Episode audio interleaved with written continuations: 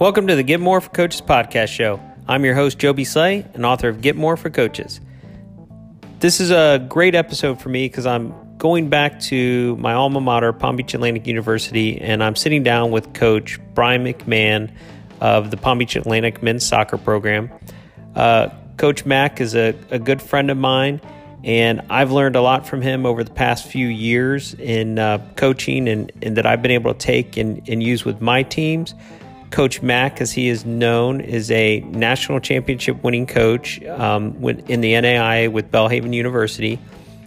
Coach Mack with the Palm Beach Atlantic University men's soccer program led them to the NCAA Elite Eight a few years ago, and in that season, he was named United Soccer Coaches South Region Coach of the Year and also named the 2016 Palm Beach County Sports Commission Coach of the Year. In his last season, Coach Mack's team only lost one game the entire season and had the highest winning percentage in NCAA Division II and was named as the Sunshine State Conference Coach of the Year for his second season in a row. We are sitting down with Coach Mack to talk about his experiences in 20 years of coaching collegiate soccer, learn a little bit about his his playing time, what he's looking for now as he recruits players, as he's looking to lead more teams back to championships, as he continues to pursue a NCAA Division II national championship. As you listen to this episode, please give us a five star review over on Apple Podcasts. And also remember, you can find more episodes at getmorecoach.com and also find how you can order our book, Get More for Coaches. I hope you enjoy this conversation with Coach Mack. All right, sitting down with Brian McMahon, and we're here at Palm Beach Atlantic University, um, where you've been the coach now for how long? Six years, starting into my sixth season this Six year. Mm-hmm. Okay. Yeah, and that's about the time we met. Um, mm-hmm. I want to jump straight into a question I had for you because I know it's something that is really important with you that I've seen in your coaching mm-hmm. um, that I think will be valuable to other coaches. It's been valuable to me. Um, your um, focus on planning and preparation mm-hmm. Um, and how that builds the success for your players and your teams. Just tell us a little bit about that and why that's so important to you. I think players appreciate consistency. So the most important thing, I, I recently heard a story. I was talking to a, a player who plays for a coach, um, and I won't say the coach, but he was telling me that when they show up to training, a lot of times things aren't done, things aren't ready. Uh, the field maybe is not prepared really well. Uh, they kind of get to the field and they're like, "What should we do today?" And I, I think that leaves players with the wrong message. So I think over preparing um, in some regards, uh, you know, having an idea on what you want to accomplish on any given day is most important. I think consistency for players is is something that they really appreciate. I did when I was a coach. Um, I think sometimes coaches who are younger coaches, you know, make a mistake where players stand around a lot and they kind of waste time out on a field. I, I really never have a training session longer than an hour and 15 minutes. And that sounds like, well, that's not very long at all. But I think the players would also say they're pretty worn out after an hour and 15 minutes. Yeah, it's long if you've if everything's running and every they're right. moving from one drill to the next to the next. Right. It's long when it's two hours and it's just dragging because yeah. you're trying to set up for the next session or right. the next session and you, right. know, you can get a lot done in that that hour and 15 when it's planned right. and, and prepared. How do you think about that as far as you know when you when you're mapping out the season? Do you mm-hmm. look at the whole season and map it out from kind of start to finish? The ideas of what you're going to be working on. Um, you know, looking at it from you know start to finish or from kind of finish to back to the beginning. How, how do you look right. at that as you're right. planning it? Yeah, I've been a college coach now for you know close to 20 years and my season seasons have themes so but it would be a mistake for any coach to have the whole season planned out you can have ideas and concepts, but a lot of times injuries can change uh, what you're trying to accomplish. Maybe some coaches look to change a formation or a strategy. Um, you know, th- those things can affect things, and and so I look for general tendencies and themes. I think the other thing that when you start beginning of the season, players aren't as sharp as what they'll be middle or late of the season. So sometimes you know you may have the same things that you're doing later in season, but you challenge them a little more. So let's say you're playing a possession game, and let's say you're going to do it in a 40 by 40 space. As season goes on, you want to tighten that space up. You know, so now it's 30 by 30 or 25 by 25. The, the key is is that players just sharpen up. They're a little quicker. Their touches are a little bit cleaner. So you know, you have concepts and tendencies that you do from beginning to end of the season, which are which are fairly similar. The difference is is that you challenge the players a little bit more with the parameters you put on them. Uh, so in soccer, you know, maybe giving them less touches or less time on a ball or less numbers. Um, I think you know we don't change. It's you know you don't want to reinvent the wheel and try to make things up. So we stay fairly consistent. I would say we have about twelve exercises, or some people call them drills, and that's really all we do the whole course of the year. But there's a lot of different variations in that, which we can start getting to middle and late into the season when players are a little bit sharper on their you know, on their decision making and their touch. You saying that made me think of uh, a video I saw recently, and I know you're a big fan of Pep Guardiola, mm-hmm. and it was um, it was a former Bayern coach discussing how you know Pep Guardiola maybe has twenty something right. drills or something that he will run through in a season, and that's and it's the same ones. Focus right. on that. And when we went up to the Jacksonville University um, team camp. I took my team up there. I know you've coached that before, mm-hmm. and the mm-hmm. coach that was um, running the session uh, for them for the weekend and my son's session and, and these are some of the sessions I even I got from you with your championship productions mm. videos you put out um, but it was yeah, you know wine glass drill and then right. there was some uh, a, a, version of a, a Bayern drill and right. um, the combination play progressions and my son comes over to me afterwards. They're, they're running this these sessions on the first day, and, and, my kids know all of them because we've we've run them. And he's like, "Why did we have to come all the way up here to do this? This is the same stuff we do at home." But it it made me think about it in that, you know, everybody's kind of come up with all these different ideas, different varieties of things. What what do I run? And and they're changing it up all the time and, and you have to do that some to make it interesting and fun for the kids. But you know, just like you saying, there's only 12 things that I kind of focus on and run that are the mm-hmm. core of what I work on. And and just speaking to that, like how do you see that from a standpoint of, you know, how that benefits you having that that focus um, versus, you know, that that variety of working on those multiple different things. David Beckham has a famous quote, um, and he says, The difference between professionals and amateurs is that professionals eliminate you know their mistakes. They're more consistent basically in their touch. And they learn to do that just through repetition. And so that you know I, I, always remember that quote i heard and it was years ago.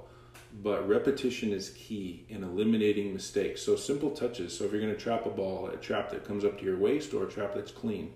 So you, you don't need to have a lot of variation because repetition is key for, especially for professional players, is just eliminating mistakes.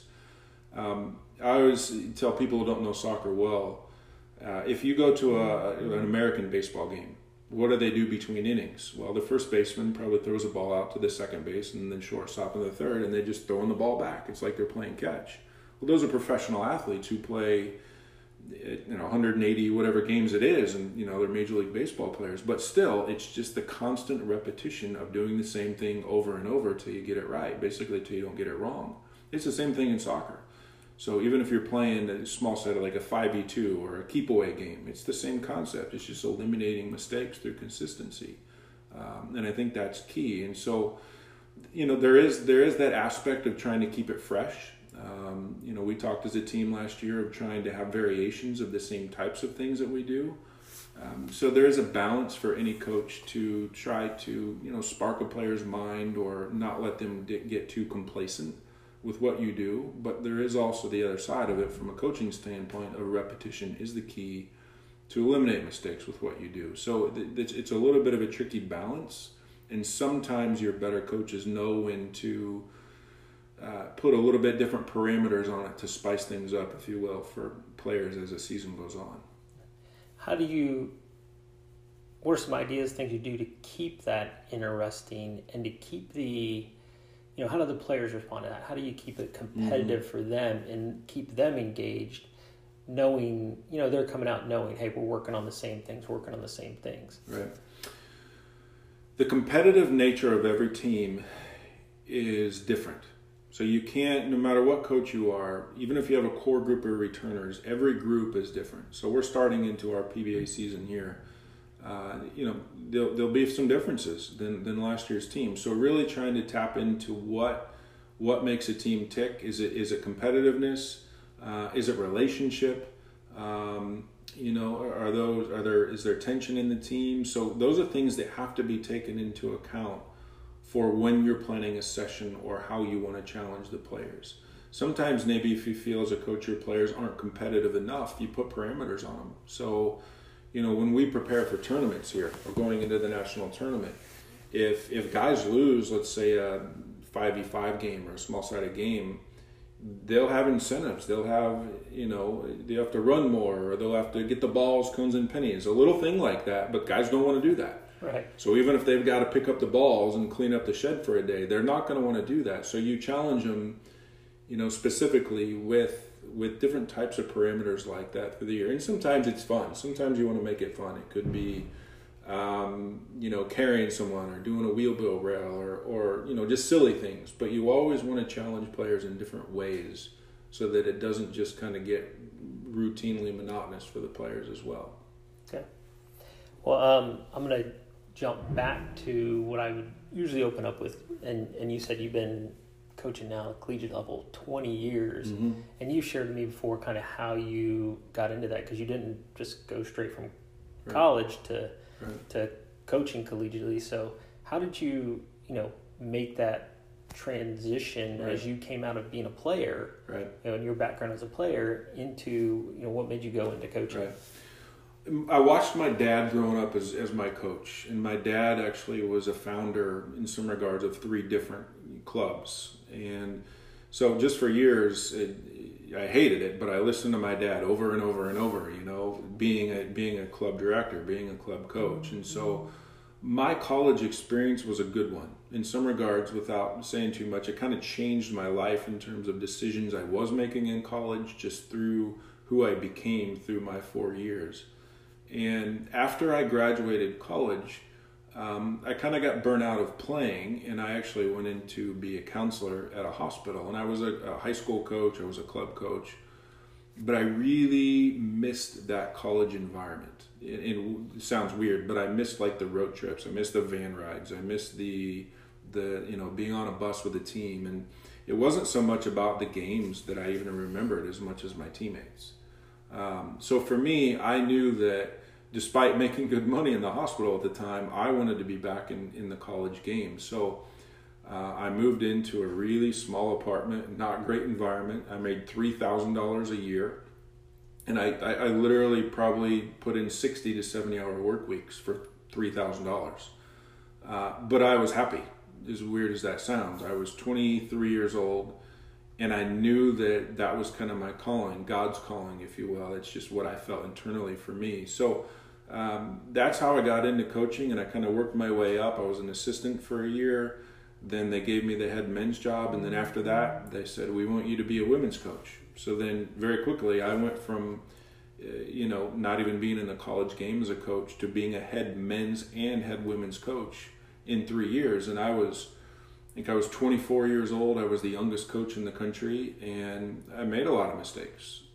But I always coached out of passion you know, so even in my mistakes, I think my players responded to the fact that they saw how excited and enthusiastic I was to to coach and just to be a part of the environment again. So from there, that's kind of where my career took off and had a lot of successful years. But those early years are fond years because uh, fond memories because I just remember all the all the things that I was learning on a daily basis was just really exciting for me. So coaching was in my blood from watching my dad, but I've kind of taken some of his style and then and then taken my own direction with it as well.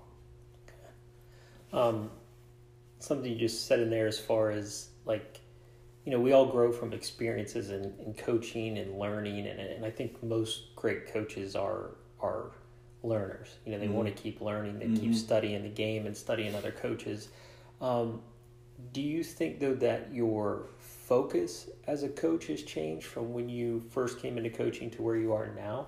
Right.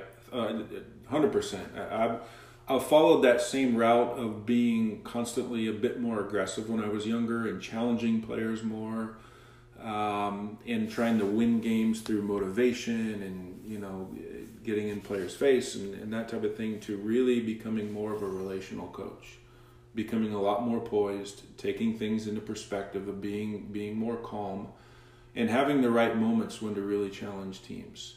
Um, I think setting the standard as a coach has kind of become more of my philosophy than the day in day out grind of trying to push your players.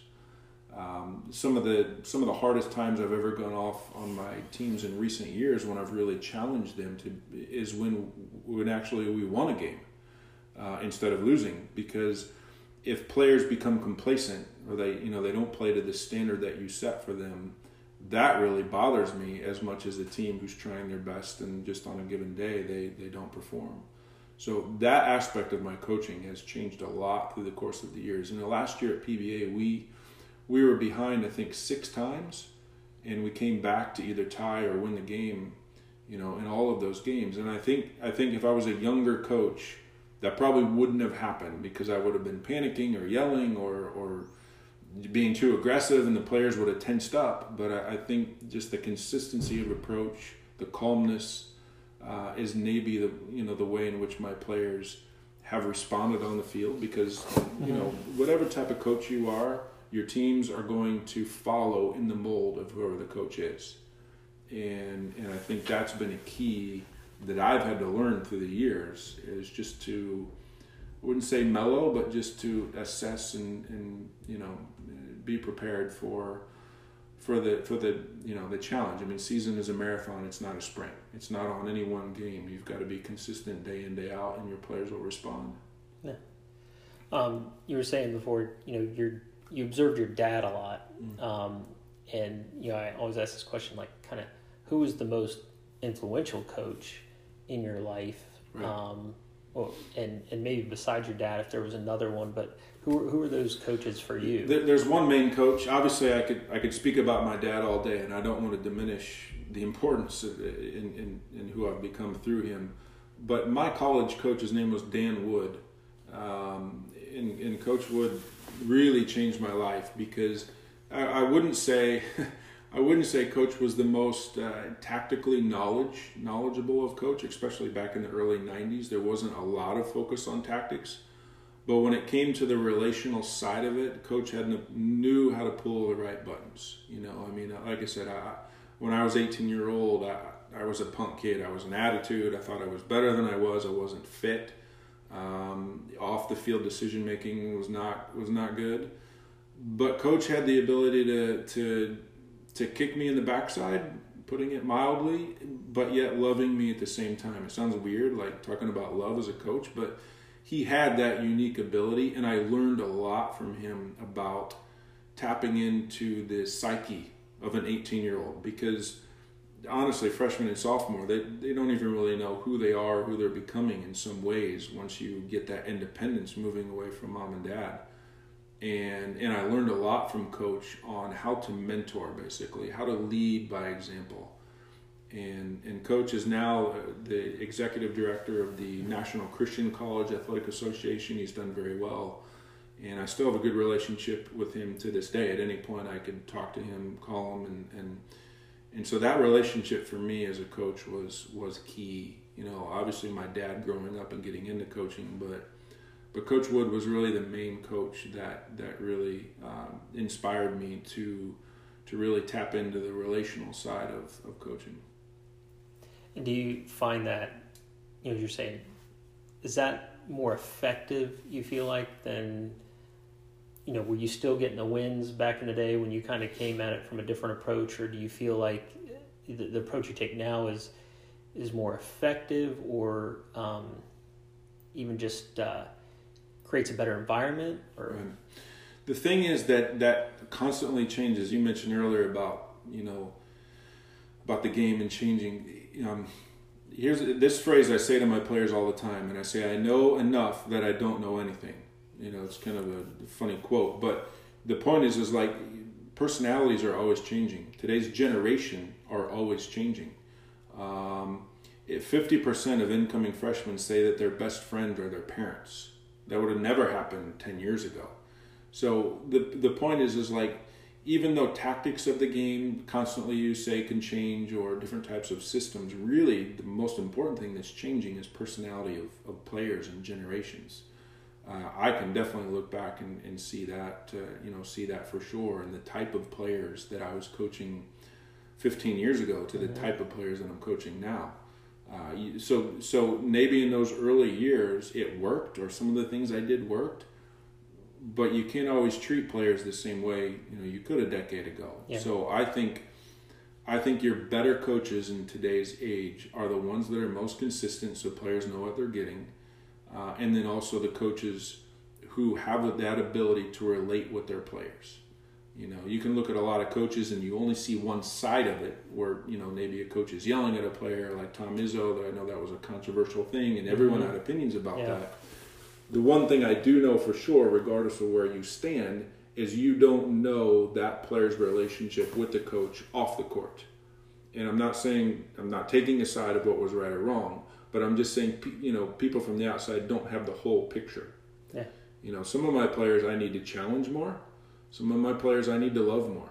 Mm-hmm. You know, sometimes just an arm around the kid or a hug is as important as really challenging them and, and, and saying it's not good enough, you need to get better. Because maybe something's going on off the field or off the court, whatever sport, that that, that particular player needs because maybe other people don't see it. Yeah. So I think that is a really key aspect of coaching that goes way beyond the drills, the sessions, the games.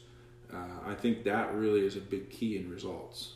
Yeah, I feel that's where the relational piece is really important, and that's what I even start with with you know my formula, my book is that that motivation piece of and not just how you motivate, but you that you need to get to know your players and know their want tos, their have tos, mm-hmm. kind of what makes them tick.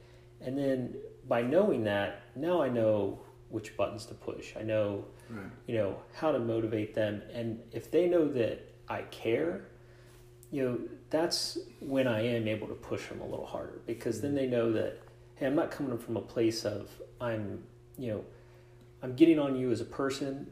I'm trying to help improve you as a player and, right. and that's what we're out here talking about. So, my conversation with you on this field right now is not about you, the person. It's about you, the player, and we're trying to get you better. Right. So I put that in context with them. But having that relationship helps me be able to, I, th- I think, coach more effectively with that. Um, are there um, going back to you know the coaches that had influence on you, or, or maybe even not a coach that you had? Is there a lesson um, that you've learned that you just you still apply today that st- yeah. sticks with you, stuck with you? I, we call it a coaching philosophy. You know, why is it that coaches uh, coach? And a friend of mine, his name is Paul Barron. PB played for England. Uh, he played for Arsenal uh, in the Premier League, and uh, and he coached for years in the, at the highest level in the Premier League. And, and I was over. He was he was a goalkeeper coach at Newcastle and I went over and I spent uh, spent some time with him, and he invited me to come to a game. It was great, but I remember being alone with him in a car, and he and I was young. I was probably 25 years old, and he says, "Why are you coaching?" He said, "What do you want?" And it's kind of a direct question, and I said, "Well, from an English, yeah, uh, I want to I want to win." Okay, who doesn't want to win? Okay, what do you want? I'm like, I want to play well. Okay, what coach doesn't want? What do you want? And he kept saying this, "What do you want?" like aggressively, and I'm like I don't, you know, and I, I'm, I'm, here it is, a Premier League coach, right? And I'm young. I'm like, I, what am I supposed to say? You know, this guy's this and all these people, and and it got quiet, right? Kind of like that. And he basically said, He said, "What is your philosophy?" And I, and I and, and on the spot, I couldn't answer him. I knew I knew my passion, but I didn't know what my philosophy was. And he says, "Let me tell you mine. The players that you coach will forget what you said. They're going to forget what you did, but the players that you're coaching will never forget how you made them feel." Mm. And it hit me like a ton of bricks, and I realized in my own life as a player that was real for the coaches that I played for. And it's always left that lasting impression on me is that's right. You know, players, you know, a lot of my players now have, you know, many of them have children. Most of them are, are married. You know, they've gone separate ways. But they remember the feelings that they felt playing for me as a coach, or in particular that given year, that given team in their career. So for me, that's the philosophy. So if you talk about what is their one thing, I think that is the biggest key is players will forget what you did and said. They're not going to remember a lot of team talks or lessons or tactics or training, but they'll remember the feeling that they felt being a part of playing under you as their coach. Yeah. Mm-hmm.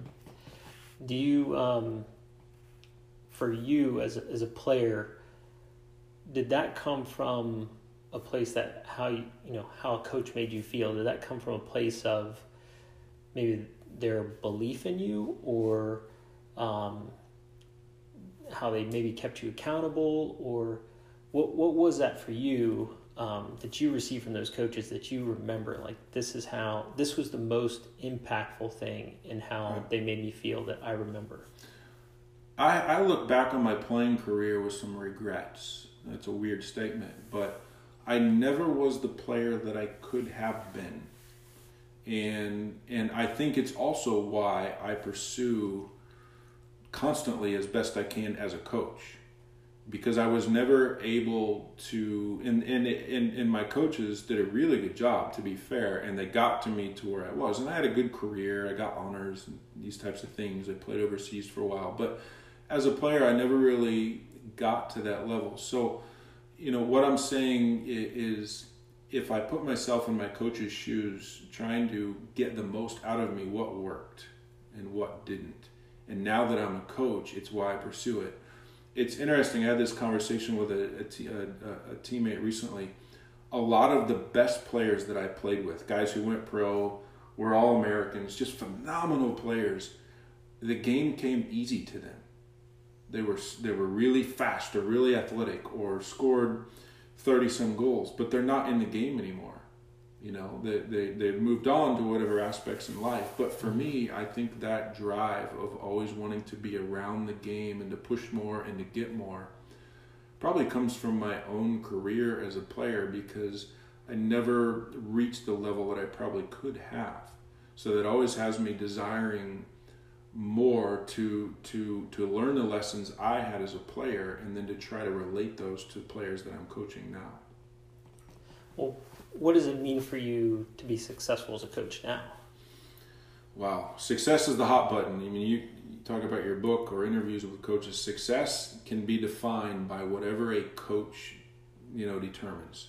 Today's age of ESPN highlights is not my measure of success. I think if it is, I think if you're looking for titles or championships or trophies, you're always going to be searching because the day that you in 2012 we won a national championship. And i remember holding the trophy being excited and i remember waking up the next day thinking i've got to recruit and do it all over again because people are coming for us. You know they're trying to target us. So the, the point is is like those things come and go. So when you talk about the measure of success what does that mean? Uh, every coach will have their own determination of what that is um, I think it I think it's twofold though and people don't talk about this a lot but I think it has to do with what your goals are as well as the uh, university you work for or high school team or club team or you know you're maybe you're a JV coach what are the goals is it to uh, play college soccer? Is it to earn an athletic scholarship? Is it to become a pro? That's where I'm at now. So when I meet with my players, um, a lot of the current players on my team desire to turn professional.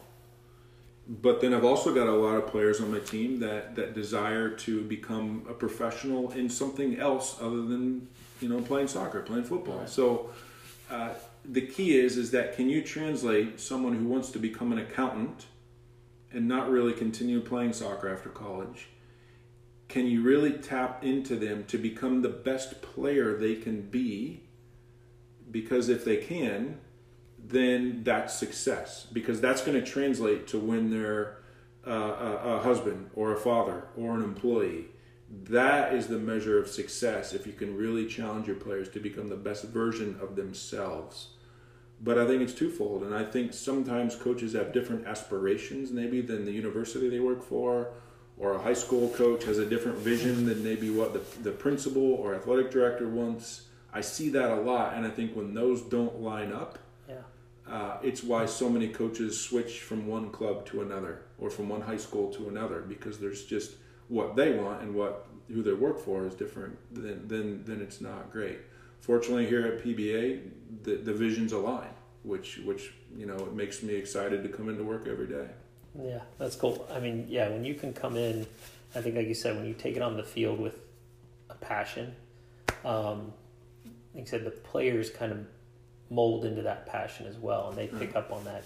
Even if maybe their passion isn't as strong as yours, Right. they'll they'll follow in with it. You know, they'll they'll pick up some level of that, and even you said with like the like for us at the high school level, you know, there's there's not a whole lot of talk of you know, hey, we're we're talking about professional level and things like that. We're talking about college with some mm-hmm. of them, but for most of them, you know, we we talk about that standard and and even you know the school has you know an excellence in everything standard and and we've kind of taken that as well to to the field to say you know that that's what we're playing for. That's that's our standard. And if we're seeking that if we're working towards that um, then the results may tend to take care of themselves. You know th- those things will start to show up if, if that's our focus. Because if we get worried about every single loss we're taking you know we're going to start to go the other way rather than looking at that that standard and Right. you have that um, your your summer workout thing with the Mhm. the hill and that became I took that this year as a theme for us and as we were playing through the year and we're you know we're suffering some losses and things we we changed our focus from the teams we were playing to that hill and we Mhm. literally started going and running these hills to make that our focus as a team rather than just hey we're going to play this team this week right. this team tomorrow this is who we're looking to beat. We made it something bigger and it propelled us to you know winning a district right. whereas we hadn't been able to do that in the previous couple years. So um, that standard those things you set um, yeah I, I see how that same thing how it applies with that. Um, and, and being successful if um, if you could give a piece of advice to any aspiring coach yeah um, what would that be? And maybe just any coach, or maybe even to this this collegiate level, where you know you're coaching now. Right. You know, right what what piece of advice would you give? there's this is this is a kind of a, a lecture in some regards I give to coaches, but this is a mistake that in particular a lot of high school and younger coaches make. And and there, there's a quote I, I don't know the exact quote, but it has to do with this. If you want uh, if you want to, men to build a ship, you know what you don't do is tell them that you know they need to to go build a ship and go get the materials and to build a ship what you want to do is teach them the the endless immensity and the longing for the sea. Another that's kind of a quote that out, that's out there. So if you translate that is don't tell your players now that you've got a role as a coach, it's not an authoritarian figure of we're going to do this and you need to do that. Instead, give them a vision for a melody in their head. Give them a vision of what they want because then when you have a team aspiring with you then that's very different than you being an authoritarian and demanding things from your players. When you have when you have players who want it the same as you do, whatever that is, whether it's to win one game that season or whether it's to win a national championship, then you've got something special. And I think coaches make make mistakes, especially younger coaches or newer coaches, where they feel like this entitlement, this you know this uh, you know all of a sudden this sense of authority that they can go out there and demand this. You, you'll lose players' respect that way. If you if you give them and you teach them the long length, I think the quote is that the, the longing endless immensity, uh, immensity of the, the sea uh, is just amazing because then you've got something special. And I think if there's one thing that I would try to, to get across to younger coaches, it's that give them a sense of vision that they can pursue because then you're fighting for the same things together. Yeah. I have a saying that I that I repeat to myself because I can get a little bit long winded when I'm out there coaching and, mm-hmm. and teaching or talking to a player. But um, just power comes from the vision, not the volume. And that's a reminder to me it's not so much how much I say or um, how many words that I that I say it in, but it's the the vision that mm-hmm. that longing for for something that is gonna compel them and give them that feeling like you were talking about earlier, mm-hmm. more than all the things I say. Because mm-hmm. I, I, think that still there's only a few things I remember from all, all those years of playing different sports and coaches and whatever. There's a few things I remember that stuck but I do can I can absolutely remember moments and feelings of just being in that moment with the team or with with the coach, um, the arm around you, the kick in the pants. I remember those things vividly. Mm-hmm. Um, all right, I'm gonna um, transition to some questions from the crowd. Say, okay, sure. and um, so I had a, a, a youth coach um, ask this that what are, what are the biggest challenges and obstacles that you face at, at the collegiate level here it's division two ncaa division two uh, what are the biggest challenges and obstacles you face and what strategies are used to overcome them? And then he'd also like to know what strategies you you use to build cohesiveness and a winning culture with your players. Mm-hmm. the biggest challenge in, in, particular where we're at is cultural barriers. You know, if I look at my current PBA team, um, we have a, you know, obviously the, the game of soccer is a global game worldwide. So we've, you know, we just had a player arrive here from Holland. You know, he got in last night. And then uh, we had another player arrive from France, and then another player arrive from uh, uh, Chile. You know, so all of a sudden you've got these different yeah. cultures and backgrounds uh, of, of how the game should be played or, or those types of things. So the biggest challenge that I have is trying to mold everyone together for one common goal, one common purpose.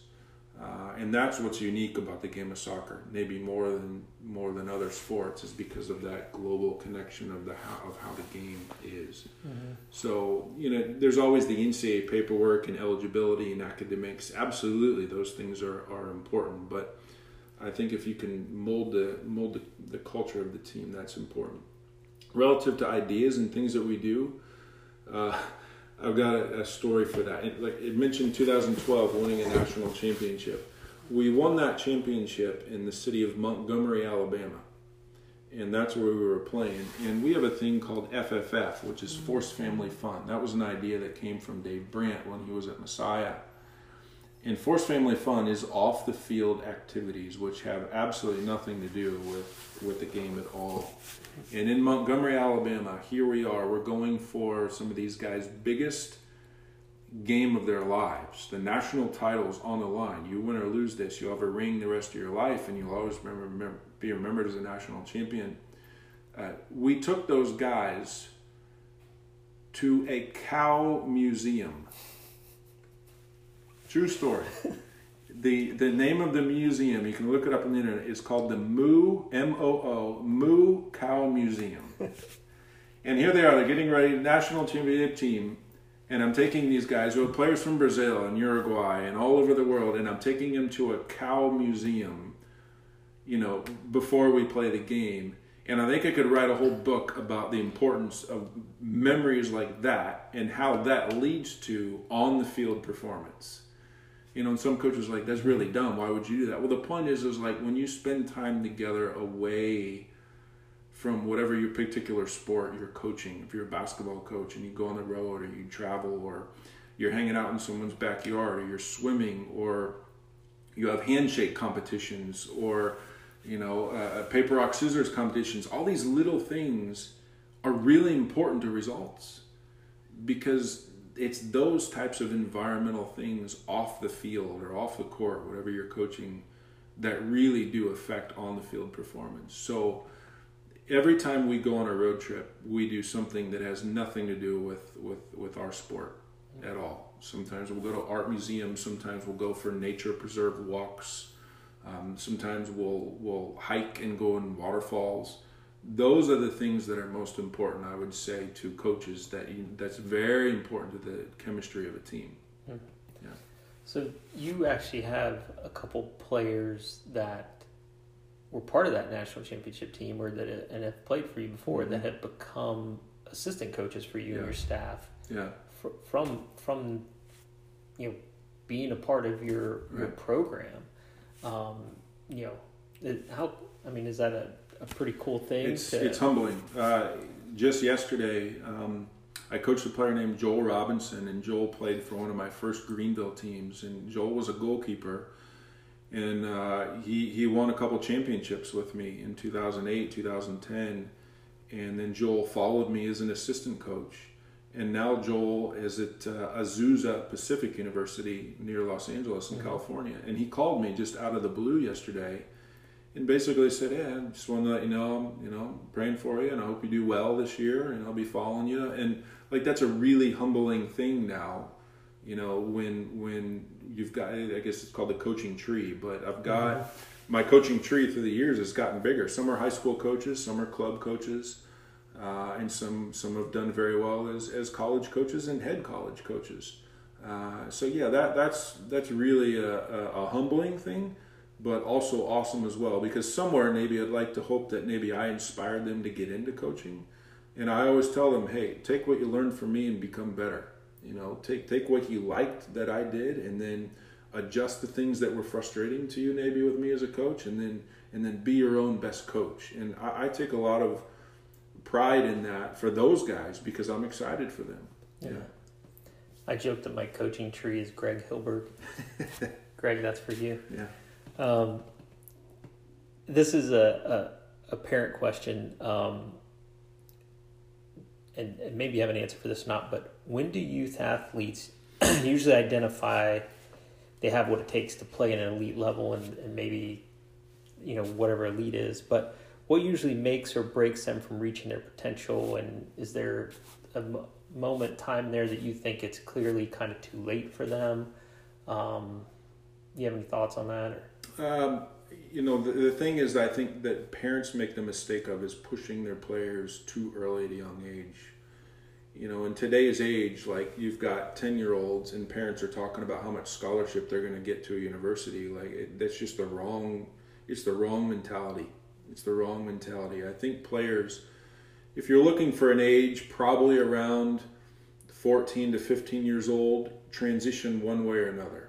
They'll mm-hmm. either they'll either grasp yeah. the passion for the game and to really pursue getting better, whether at any sport, or they'll or they'll get to the point where they, you know sports are fun, but it's just not it's not that important for me. And I, am talking specifically about club and going into to college. So I would say about that age range. But parents, parents who push, parents who do a lot of private lessons when they're younger, parents who talk constantly about this has to be your end goal without the players themselves really realizing what it is they want from life. Um, I, you know, I think it's a tricky balance right there for sure.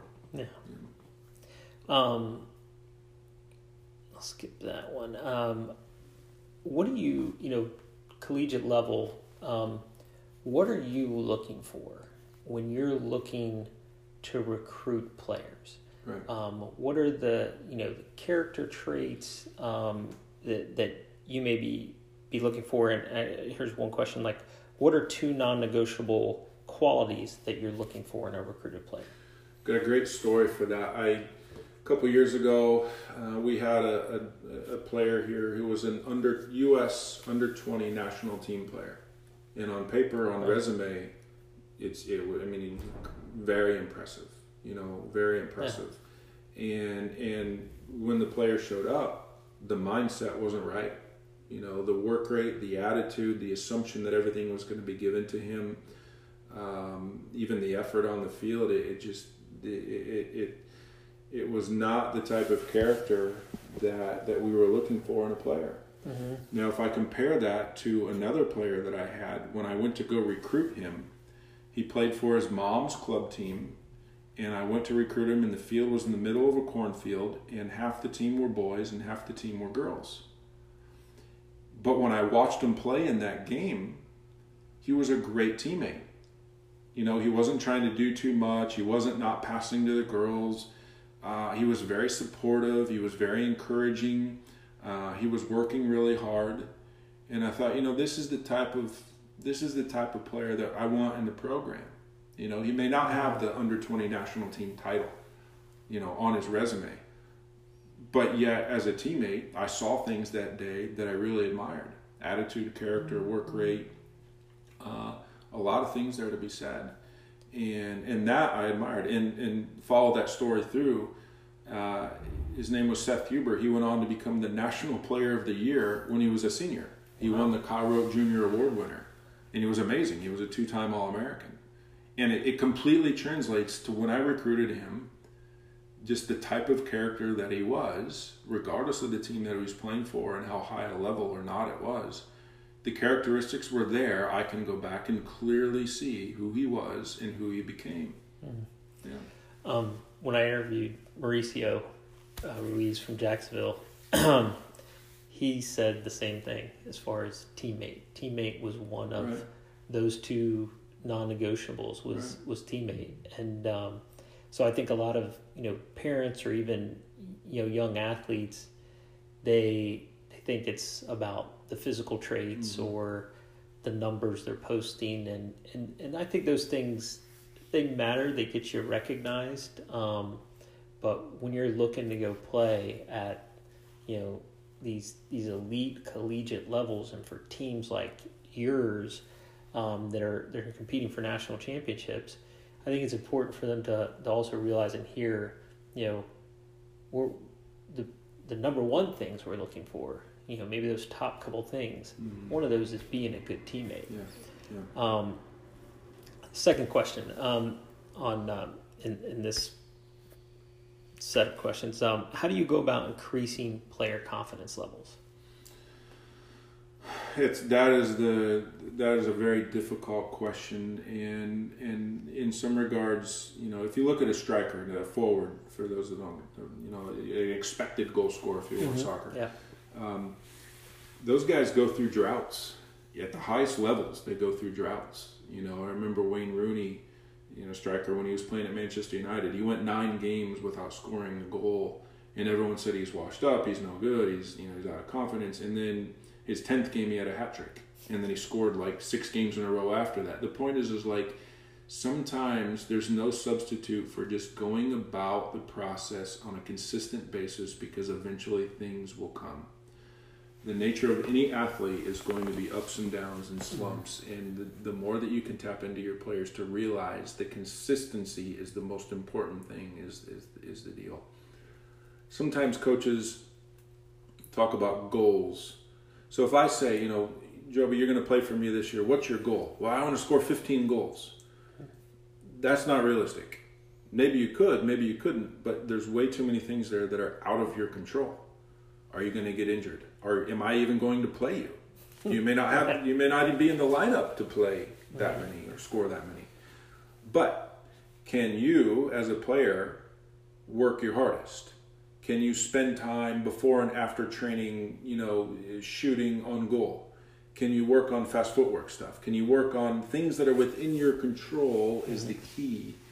And so that I think is very important relative to players who kind of go through the up and down slump is just trying to be consistent and realize and communicate that to your players that that's just part of athletics. Yeah. Yeah. I had a interesting story with that with with regards to the goals and you know, I will ask my players to set individual goals maybe after the season for the next year or you know maybe at, the beginning of the season and and I find that it kind of helps them you know, continue thinking about it, continue getting out to work uh, because we're not in that team team setting yet. Um, but you know, so I'll check back in with them like maybe midway through the season. And again, beginning of our season this year, it wasn't wasn't going well as we got you know a month in, you know, and I started asking the players. I started checking back in with them. Hey, you know, you've you've reached this goal you set. Let's think about setting another one. What do you think that would be? And as I went through that, none of them could give me any more individual goals. They they it was the hardest thing for them to answer because right. they'd either had already gotten to it or they were close, or by that time they didn't care anymore about right. What those individual goals were because we were so focused into where we were going as a team and it didn't look like we might get there and they just became fully engaged into what those team goals were that they couldn't even tell mm-hmm. me what those individual goals for themselves would be anymore right. so interesting as far as just you know being able to line where we're going with the team stuff, and if and if you're doing that, you you generally tend to be able to get what you want mm-hmm. a, as a player uh, when you're invested into that. Mm-hmm. Um, uh, I think how do you? Uh, I think I say this probably the last last last question for you. Um, how do you go about cultivating mental toughness and grit in individual players? Hmm that gets back to tapping into players' psyches. Uh, and some players they need to treat differently. You know, I, a lot of a lot of that's a debatable topic. I would say amongst coaches is, is should should you treat every player the same? Um, you know, it was interesting when I coached men and women in the same season. So I was the head uh, ladies coach at a university, head men's coach at a university. Um, there was a phrase that Anson Dorrance, who's at University of North Carolina mm-hmm. women's coach, you know, he's been there so many years. He's won like 600 games, yeah. 20 some national championships. But he coached both men and women for a while. And a phrase that he says is, is um, men you have to drive, women you have to lead. And the, the point is, I remember that as an interesting phrase, and he's, I've heard him give lectures on how do you tap into that mental toughness and sometimes it's just in your approach as a coach. Uh, and sometimes players have different attitudes, you know, towards that. Some some players again need need a little bit more coddling, need a little bit more individual film work, you know, and then some players do. You've got to constantly stay on them because they may not have that internal drive. You know, and players will see things differently than you do. Film, however, doesn't lie. Mm-hmm. So if you've got a player who's really butting heads, or you feel like he is just he's just consistently is lazy, and you tell that player that like you, you're you're being lazy, you're not working hard enough, he will not agree with you. Yeah. No matter what you say as a coach, even if he respects you or likes you, he, he yeah okay, he's. But if you pull out the film and you sit down together and you let's take a look at this situation. Oh, okay so that would be something, and, and that doesn't happen a lot at the high school level. It doesn't happen a lot at the club level. It happens at the collegiate level, and it especially happens at the professional level, where watching film would be one of the biggest answers to that question. Is is really e- evaluating and analyzing what do the numbers say? How was your pass completion rate? What how many miles did you put into a game? You know, there's a lot of tracking systems now of, of fitness of players through the course of the game. How much mm-hmm. did they cover? Well, I worked as hard as I can, but you put in four miles and your teammates put in six. Yeah. Okay. you know, so I think you've got to have statistical data that can back you up in terms of your perception. And sometimes, you know what, you're wrong. Sometimes maybe I'm wrong as a coach. When I sit down with a player and we look at film like I, I get it like you're probably right in that situation so sometimes it holds you accountable as a coach too yeah um, when i was here at pba um, uh, one of the coaches had told me about you know coaching experience he had in the past where you know they were sitting you know and this is over 20 years ago but they they'd be sitting on the on the bench and the coach would have them take like pieces of paper or uh, or tape and they would watch a player on the field and they would mark his touches. Mm. And so it kind of kept them engaged, but they were also marking like, you know, when he gave the ball away and stuff. And then the player would come over, you know, halftime, water break, sub, and they would be able to show it to him so he could see. And and I took that with me, you know, in, into coaching. And I had this with a player a few years ago where we sat down like that, and you know, we went through this game, and you know, it was obvious to me, but it wasn't obvious to him. And I said, "Hey, you, you know, I want you to go back and look at the film, that mm-hmm. film." And I'm like, and and I told him, I was like, "Here, I counted your touches. You mm-hmm. touched the ball more than anybody, forty something times, but you literally gave it away probably fifty percent of the time." Mm-hmm and it made the difference in the game. Right. I want you to go back and look at it and and tell me what you think. Because he, he didn't really believe it, me just right. telling him. When he went back and watched the film and came back to me, he's like, I saw it. I, I totally was right. off. I, I get it, and I'm going to try and improve to be better there. Um, so, so it definitely made a difference. Um, I know I said that was going to be last question. I had one more I thought of. Um, you know, being at, at Palm Beach Atlantic Christian University. Um, how does your, you know, you have players here that, and, and I myself, when I came to Palm Beach Atlantic, thought I was a Christian and, you know, grew up at Presbyterian Church, Catholic school. Um, but how does, you know, how does coaching in a Christian university, a, a Christ follower, and, and having your program there with with kids that aren't always coming from right. that background, how does that affect you um, the, the way you coach and the way you approach coaching the, right. these, the, these men. Fortunately, PBA clearly defines it, and it's something I had to find out in my recruiting classes when I came in. Some universities you're at, they you know you must sign a lifestyle statement. You have to be of a particular faith. Uh, PBA's stance kind of on that is uh, the players that you bring in need to be seeker sensitive. That's the terminology that PBA uses. It basically means uh, although as a coach and as staff, you know, we clearly uh, faith is important to us, uh, our faith in Christ, and it's important to me.